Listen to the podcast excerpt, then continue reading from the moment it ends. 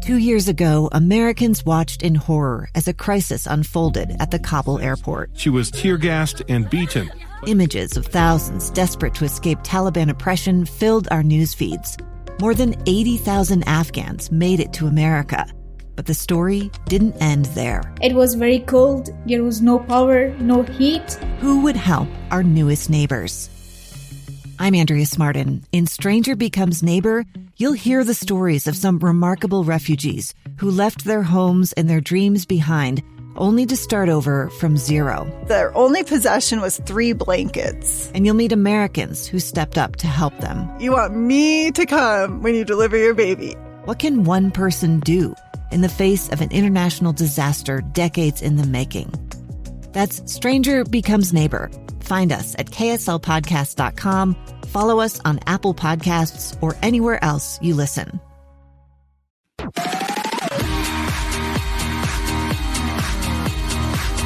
It's the outcome that you, you hope that can be prevented. You hope that that, that doesn't need to happen.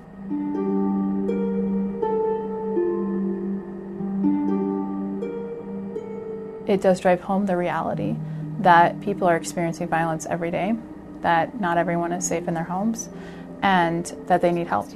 Right now on KSL Plus. But there may be difficult conversations in the days ahead in your own home. Tragedies like this one impact so many people well outside Enoch. Shooting friends and strangers in the community are coming together to help a out. teenage girl shot and killed by who family tells us was her 17 year old boyfriend. We've seen it in the news over the last couple of weeks. So we had a domestic incident. A man threatening a woman before setting a house on fire in Davis County. Dead tonight, police say the victim of a shooting. Another tragedy rocking rural Utah. A boyfriend shooting and killing his 16 year old girlfriend in Piute County. From the neighbors responding to the scene to the classmates of the victims, we and a father killing his family before taking his own life in Iron County. The gunman, police say, was Tausha's husband, Michael. Police are still investigating these and there are many more domestic violence incidents that don't make the headlines. This is the stuff that we're doing constantly. There just may be more people willing to have a conversation about it, and it's just a little bit more in the spotlight.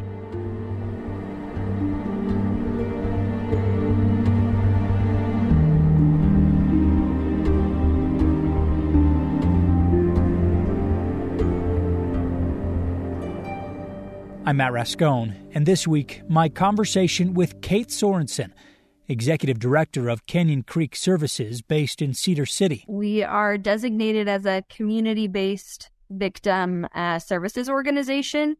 So that's just a long way of saying that we provide services and support to victims of domestic violence and sexual assault. The local nonprofit is on the front lines of the effort to end domestic violence every day in that area. Our designated service area is Iron, Beaver, and Garfield counties. And over the last couple of weeks, they've been working to help the community heal and move forward from the tragedy. Now, with the suspected nature of these killings, those working with domestic violence victims are reminding people help is out there. I think it's still really difficult to tell what the lasting impacts are going to be on the community, but immediately I would say that it's definitely been a ground shaking event, um, very far reaching throughout the community. Obviously, you know, lots of opportunities for people to have known members of the family or interacted with them, uh, gone to school with them.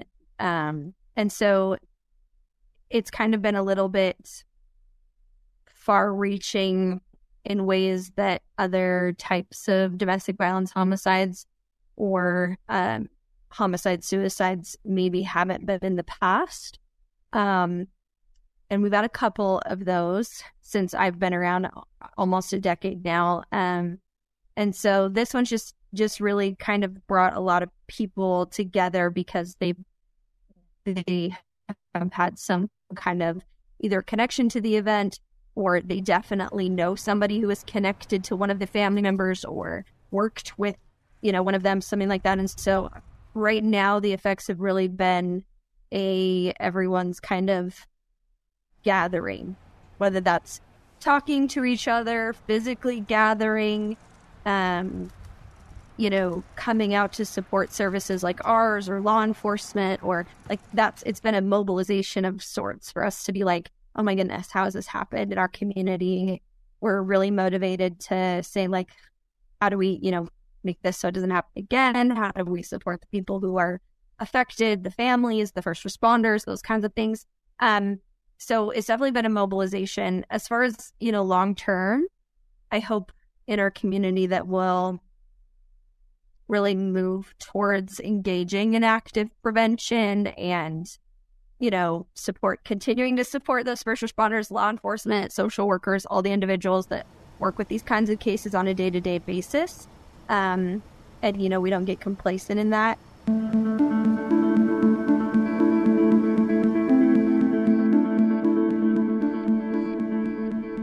We've seen a lot of movement on people having conversations around domestic violence specifically or um, talking with you know friends and family about experiences that they've had we've seen an increase in calls um, people who are experiencing abuse themselves or people who are reaching out to say i've had a family member i've been or a friend i've been worried about for some time and I, I need to make sure that they're okay. I need I need to know how to talk with them. I need to know, you know, what I should or shouldn't say. So I think um, we've seen an activation, and luckily we do have some resources here to support people having that like awakening moment of saying, hey, there are things that we can do differently or that we can address or respond to or bring something into the light.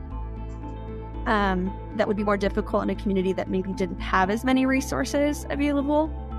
Uh, but it's difficult to tell what what will happen going forward.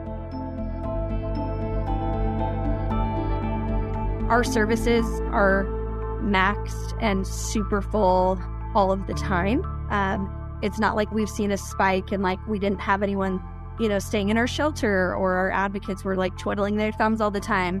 You know, we we are busy, um, and so the change has been people reaching out to say like I'm ready to support someone in my life who I maybe was like ah that's their private business.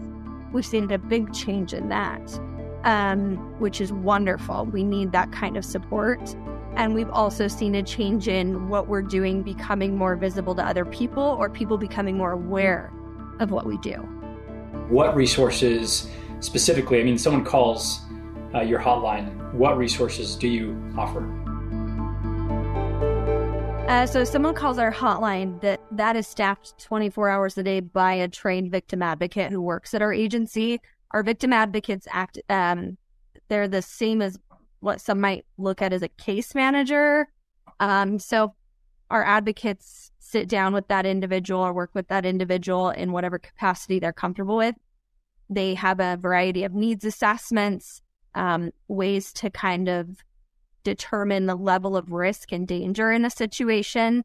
We work on you know the lethality assessment with law enforcement. We also do that at our agency to kind of assess how lethal a situation could potentially be. Um, they safety plan. Uh, they provide, you know, legal support and resources. Um, protective order, stalking injunctions. We work in constant communication with the different systems around here, court systems, um, DCFS, those kinds of things. We do uh, have an emergency shelter. Um, it's frequently full, um, as is every shelter across the state. If you talk to any of them right now, um, we're constantly trying to find creative ways to do overflow in hotels or with other agencies. Um, and we provide, you know, emotional support. We're relaunching our, our therapy services program that kind of just depends on what funding is available to be able to provide those kinds of services because Utah uh, saw a little bit of a decrease in it. Well, not just Utah, but across the board, there was a decrease in federal funding through the Victims of Crime Act, which is really our primary funding source for agencies like ours to provide services. And so we had the demand increase and then we had our resources decrease. And so programs like ours have really been able to or have been fighting to find ways to be able to say we have to maintain and grow the level of resources that we're providing we don't have the we don't have the ability to decrease what we're doing and so um we are we're doing we're doing it all. um, and really, if, if they talk with an advocate, um, we work with individuals who are re- who are in abusive relationships or situations, and they are looking for a way out. And we also work with individuals who maybe aren't ready to leave yet or haven't considered leaving and are trying to mitigate what's happening in their relationship. So we meet everybody where they're at. Um, they don't have to have a, a court case or any kind of police report in order to work with us. That's completely, um, you know, self-identified. Uh, it's confidential. It's free, and um, you know, we we do our best to respond to needs as as they come in. Well, Mike and Debbie, homicides in rural communities are actually three times as likely to be domestic violence related than in large cities. Now, I spoke with experts today. What uh, would you say to the, the area that you serve to let people know this is how prevalent this is in our area? Like, it's not just when you see it on the news. I mean, Utah has a higher than average than the national average occurrence of domestic violence for women. Um, nationally, it's one in four women experience it. In Utah, it's one in three. Um, and that that does not discriminate against a rural area. That that's happening here. So statistically, it, it happens and it happens frequently. And the people that you are around, that you're with, potentially family members that you have, um, they either have experienced it or they are experiencing it. And the you know the safest and best thing we can do is have conversations about it talk about it, you know, make sure that we're really getting rid of the notion that it's not our business. That's for one in three women, and it's one in four men for intimate partner violence. And again, that's something that we don't sit in enough is talking about. You know, I, I think I when I think of that number, I think driving down my road and counting houses, and you think that's one in three. It, it's a really large impact. Um, but it is not something that we're talking enough about or helping people understand that they can be impacted by that. They most likely know someone who is impacted by that and um, they're they're often a, a point of help for someone, and they don't even know it.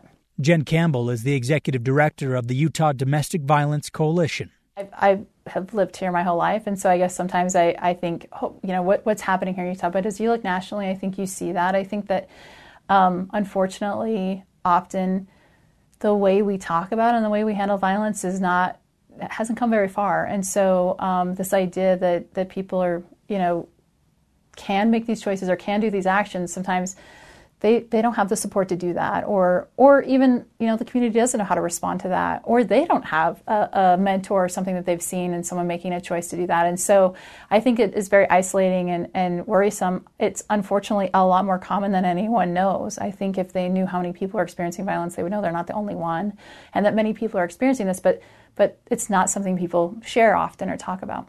Why is that uh, many reasons. I, I, some of the things that I've seen is, you know, we, we definitely don't know how to talk about violence in a healthy way. Um, and so what I mean by that is um, we don't often name it. We don't often talk about it. You know, how do we talk about it with our children? How do we talk about it? I feel like often we we're hoping that it doesn't exist or it's not happening. And so by maybe not recognizing it or not seeing it, we we're turning a bit of blind eye to that idea that it is it's existing and happening. And so when someone's experiencing it personally and they have not seen that or haven't seen a community that names that owns it or talks about it or a state that names and owns and talks about it, it becomes really scary to be the first person to say, This is what I'm experiencing. And then often they find again that there are many people that are experiencing it, but because we don't talk about it enough, people don't feel that they're they're the, they feel they're, they're the only one.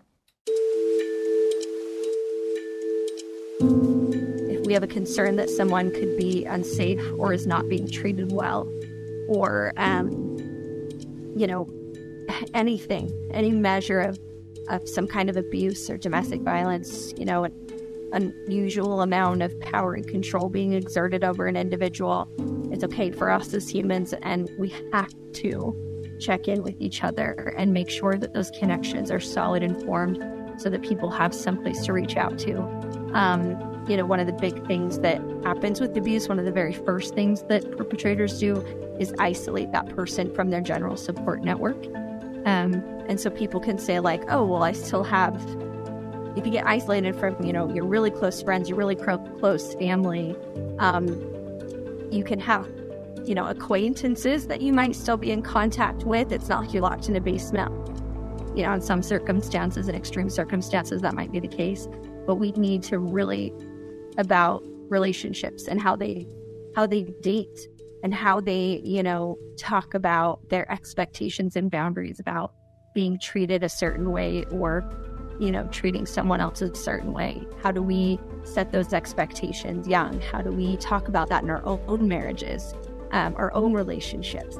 So I think that's really kind of the thing that we need to make sure we keep out in the light. We, we need to not let this die out and have people go back to, you know, whatever normal looked like we need to make sure that we have the strength to be able to say, I'm making a commitment, just like I'd make, you know, a New Year's resolution or a promise to my, you know, my family or my kids. Like, I made a commitment to make sure that we're having these conversations and and educating ourselves about what this looks like because it's absolutely preventable. In Junction, I'm actually just right outside of Piute High School, where 16-year-old Jacqueline Nunez was a student. She was a sophomore. Uh, her tonight, her family, the community, uh, those who went to school with her, they are all grieving, trying to make sense of what happened here, and now uh, learning that her 17-year-old boyfriend is the one who is in jail. It can happen young, right? And I, and I assume there are children also in that same situation, maybe even in a single-parent home. Um, what? Uh, how does how do they get you know connected to resources when they're that young you know there's a lot of really great work being done in the state across the country on uh, the ways that we bring that kind of education um, into schools or have resources available for parents to be able to do that in the home um, it's a huge focus because a lot of times you know if you don't know how to have a conversation with your child about um, even like bodily autonomy and boundaries and the way that we talk about, you know, in regards to sexual abuse, a big conversation is teaching our kids how to identify their body parts in the correct anatomical terms. That's just, you know, that wasn't normal when I was a kid. Like my parents never called it what it was. Um, and so giving parents the resources and availability and making sure they're visible and seen in spaces like schools, in spaces like, you know, community, uh, community spaces, rec center, wherever it might be, having that, that, those kinds of materials available for people to say, like, if I want to have a conversation with my teenager about how to stay safe when you're dating, what does that, what does that look like? Where do I find it? And there's been a lot of, um, there's a lot of really great resources that have been created. I know that the Utah Department of Health has an entire, you know, office dedicated to preventing violence. Um, and that's their whole job is they focus on how do we, how do we, you know, create programs that are accessible? Um, how do we help parents? How do we connect?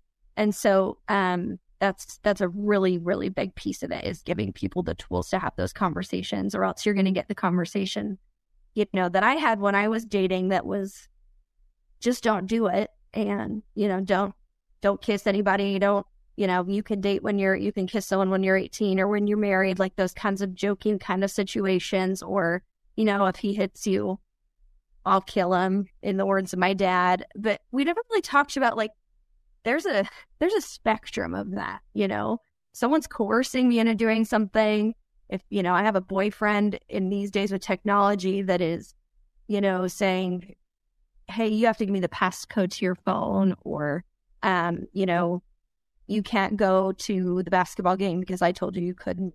And understanding that those are markers of, you know, red flags of issues within a relationship that we need to be able to give our our kids, our teens, the ability to say, you know, that's not uh, that's not appropriate. That's a boundary for me. That's something that, you know, you can't ask. It's not healthy um, ways for them to be able to deflect those conversations, have an open space in their home to be able to say, Hey, mom, dad, this happened. I feel kind of weird about it. How would you respond? And sometimes we're so eager as parents to shut down anything that could that could cause our kids harm um, that we react at the end of the spectrum, cut everything off, take the phones away, all those things. When our kids really need a space to be able to to ask those questions and get those answers without just you know, Googling it or, or texting a friend who may have less access than than you do. Welcome back. As the investigation continues, the deaths in Enoch are already sparking conversations on Utah's Capitol Hill. Several bills are in the works to curb domestic violence and better protect victims. News so many of uh, of these these terrible tragedies uh, happen when um, when when someone has already made threats or has has already done something and then they escalate. If we can get to that earlier, understand what's happening, uh, we we have the ability to prevent it from happening in the first first place. Governor Spencer Cox allotted $53 million to domestic violence prevention in his proposed budget. The Utah State legislative session started this week, and there are proposed bills that would help connect victims to resources and put restrictions on ammunition or firearms for people who have committed domestic violence. As well as bills that will help law enforcement uh, communicate better so that we can prevent this from happening.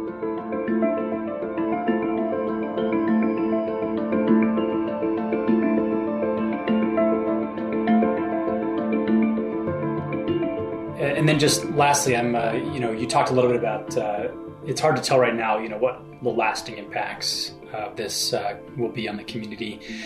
Um, do you have any anything that you would share with the rest of the state on just your takeaways from the last couple weeks and seeing the community try to move on from this and heal from this and and what you hope will will uh, end up happening? I think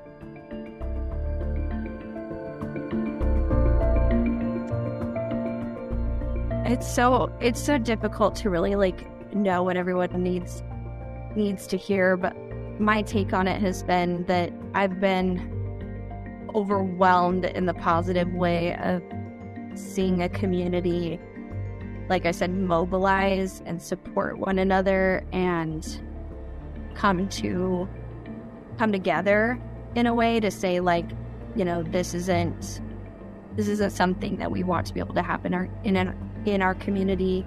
How do we support the people affected? And I think we've re- we've reached a place as society that we didn't used to really worry that much about the people who dealt with witnessing these kinds of things. And I've really loved that our community, alongside of supporting the family, has been how do we support the people who have been dealing with, you know, responding to the incident or supporting those who responded or you know the kids at the schools the teachers or I've been really proud of us for saying, hey, this this has really big ripple effects. How do we as a community make sure we have resources available and how creative we've gotten? And I think maybe that's the message to everyone is, you know, who who do you need to have connections with in your communities to make sure that if there was, you know, heaven forbid, some kind of event like this, or or maybe in the best case scenario that you were doing some prevention work, who do you need at the table? You know, who's who's missing? Is there someone who's doing this kind of work that you could come to the table and say, I may have something to offer. I'm a therapist with skills and information. Can we create a response plan as a community? Can we get, you know, can we write a grant to create materials to have available for parents at the beginning of each school year about how to talk to your kids about X, Y, and Z? You know, what what could you be doing proactively as a community, but also in the event of hopefully not but a tragedy? How are you going to show up? How's the state of Utah going to show up? What are we saying is is the standard that we're going to set? What should people in the state of Utah expect from their leaders and from their government? We love you. We see you. We mourn with you. Having the lieutenant governor attend the vigil. Thank you for loving each other. Thank you for setting the example. Was a really good starting place to be able to say, we're invested, we're here, we're listening, we're looking at this. Um, it's something that we're not going to sweep under the rug and we're going to take hard looks at it and we're going to have difficult conversations. Um, and I would just encourage, even if it gets raw and hard, keep going, keep moving through it, keep having those conversations because I think our families, our communities, um, our friends, our partners, like they're worth it. You know, and I'd love to have a place where my kids, when they're married or dating, they have more access, more resources available, laws that are in a better place, um, more accountability for, you know, perpetrators in different aspects of society I would hope that we've made progress in that area and that we've been continuing to do the hard work even when it's hard. So even though, you know, we're we're tired and we have a lot going on in Utah, we've had death, we've had pain, that we just we keep going.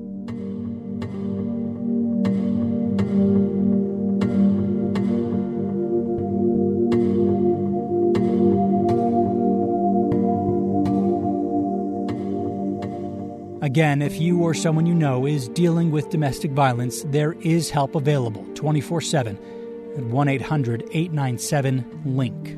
And that number, anyone can call and talk confidentiality. So that, or confidentially, they don't have to call and say, this is my name. They don't have to give, you know, any information about themselves.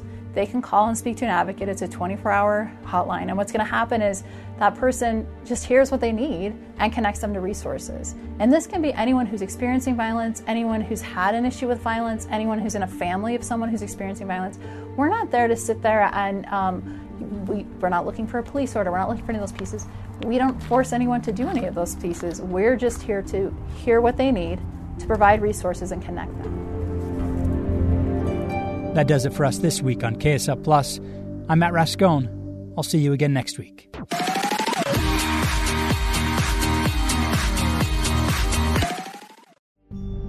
It's the story of an American held in a dark Venezuelan prison. Then all of a sudden, they all kind of lined up. They pointed their guns at me. And this is the point where I thought, I'm going to die today. I'm Becky Bruce. I spent a year working on Hope in Darkness, which now has more than 2 million downloads. Find it on kslpodcast.com or wherever you listen to podcasts.